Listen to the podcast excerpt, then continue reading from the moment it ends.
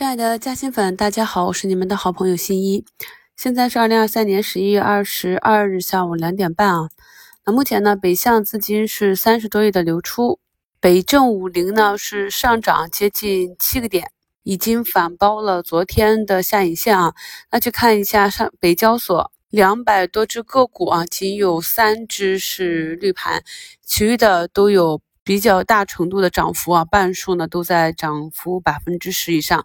那看图形呢，昨天冲高回落的上影线，今天呢大部分到现在也是被反包，也就是昨天尾盘买入的，今天啊都有反包获利出局的机会。那么在北交所仍然有赚钱效应的影响下啊，那我们也没有什么对北交所成交的限制啊。它也是正常交易嘛，所以对 A 股对主板市场的抽血效应仍然存在。我们可以看到，在昨天市场高开低走，两市成交额破万亿之后，那今天从量能上，两市成交额呢是明显的萎缩。目前距离收盘还有半个小时，仅成交七千多亿啊。那指数这里呢，依旧是维持在啊原有的震荡区间。我们以上证指数为例啊，那目前呢，上证指数的布林口已经开始逐步的收缩，指数呢也是再次的接近布林中轨。那当明天指数呢再次去考验布林中轨的时候，或者是反身向上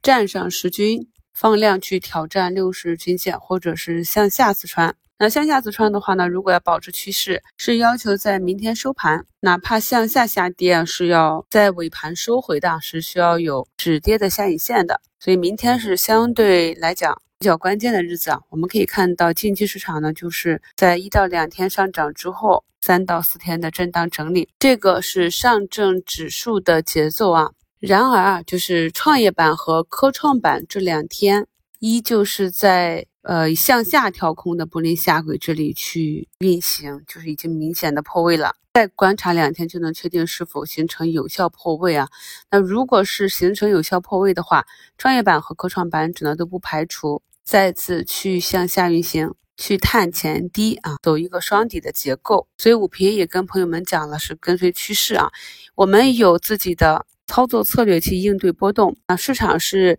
走出一个让我们可以重仓持股的指标，我们就跟随趋势，也不用担心涨得太慌。那如果是市场逐步的走弱呢，按技术应对方法呢，去逐步的做减仓，减下来的仓位呢，等待确定性的机会。没有机会呢，就保留现金仓去等待。这种呢，是对现在的这个市场风格比较好的一个应对方法。所以呢，纵观啊，在咱们呃新米团讲的课程里的。出局指标里啊，首先最优的就是达到目标，在上涨的过程中啊，大涨放量大涨，以及冲高回落这样的减仓点。其次呢，是触发你个股走弱的这样的均线或者其他的指标出来去做主动性的减仓。再次呢，才是触发了止损啊，明显的强转弱这样右侧的出局。我们的交易体系里呢，是没有一个扛到最后挨到挨不住了。在市场恐慌下杀的时候，跟随这种情绪被动出局的啊，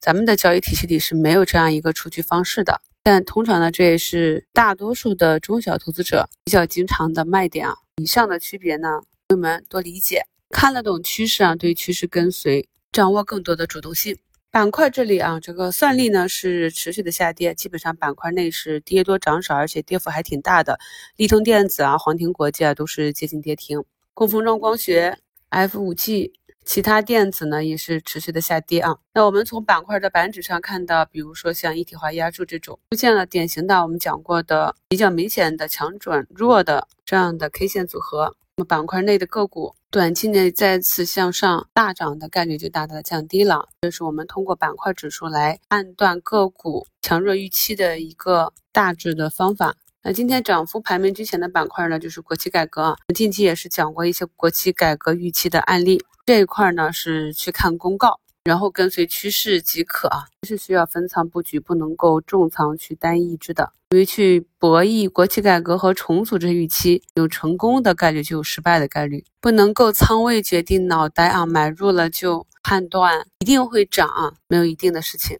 然后就是短剧、游戏、知识产权保护板块指数走势呢，还是相对比较强。板块的龙头中文在线呢，在连续两个多百分之二十的涨停之后，也是横盘了六七个交易日啊，回踩十均，再次去走出一个美人颈，今天呢是再创新高。这些呢，在前期有劲儿的朋友，跟随趋势即可啊。后面的在线旅游啊、景点销售这些，包括猪肉板块，近期呢也是有异动啊，也是接近年底，马上临近元旦春节，这些板块呢前期也是跌的比较深。以往呢，在年底春节前后有炒作消费的这种习惯，目前呢这一方向呢还是仅作为超跌反弹来看，因为从业绩上和整个我们板块成长性和热度上来讲，我个人是不太去重点关注的。数据这里啊，今天也是普遍的一个冲高回落。目前呢，就是政务数据数据确权，板块内很多个股呢冲高回落之后呢，仍然是红盘。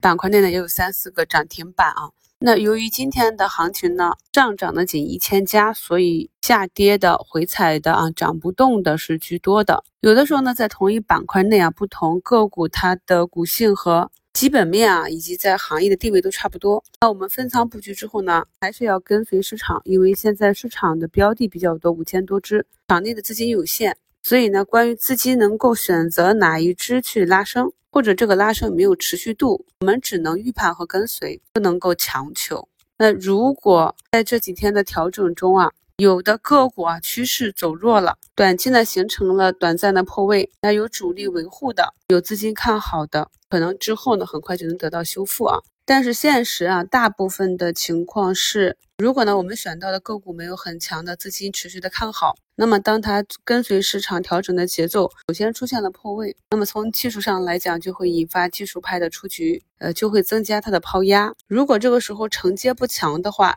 趋势走弱，反而后期修复的难度加大，调整的周期和幅度就拉长了。比如说前期在嘉兴圈就有朋友问我，这个药明康德是不是走弱了？看它这一波的高点也没有突破前高，可以看到在近期啊持续破位震荡之后，今天呢就出现一个向下跳空的缺口，也是我们在复盘的时候啊看到图形要去思考的那些。能够走强走出长阳大阳线，在它之前都是什么样的图形？走弱的图形也是一样，这样呢就能更好的培养盘感，就知道啊，能够感受出什么样的走势，在什么样的市场环境中，意识着这只个股内的资金的一个态度，可能大概率要走弱了，或者啊马上要进攻，要去突破了。这就是我讲的，在平时我们复盘看盘去看 K 线和分时的时候培养的一些盘感。今天呢，大部分的个股呢都是早盘冲高，然后回落，幅度有所不同。我们五评呢和近期的节目里都在讲这个冲高回落如何去做高抛。那至于是否要低吸回来，要看你盘中个股的强弱啊。如果呢仍然保持一个强势，那么止跌拉回都是回补点。那如果是破位走弱，或者发现更好的标的，或者感觉还没有看到很好的机会，那么就持现金仓，耐心等待。整体市场来看一下，那么周二的市场的一个高开是短期的一个高抛点。那么到明天，我们刚刚讲过了，指数这里呢也是将要触及震荡区间的下轨啊。明天呢也是决定很多个股的仓位是不是要回补的一个关键的时间点啊。北交所这百分之三十的涨跌停，确实对短期资金。短期顶出暴利，极具诱惑力啊！不知道盘后会不会有什么消息针对北交所这样持续的暴涨？目前呢，涨幅达百分之二十以上的就有三十多家啊。如果北交所涨跌幅也能跟主板上限一致，下降到百分之二十的话，应该会对现有的局面有一定的抑制作用。我这人微言轻啊，也只是表达一下自己浅薄的观点。毕竟呢，上涨的时候是百分之二十三十这样的过瘾，一旦行情结束，开始割韭菜了，那么下跌的幅度，根据啊普通中小投资者逃跑的速度，估计呢也是涨拿不住，跌跑不出去的。所以呢，这样持续的疯狂拉涨，并不是健康的行情。感谢收听，我们明天早评见。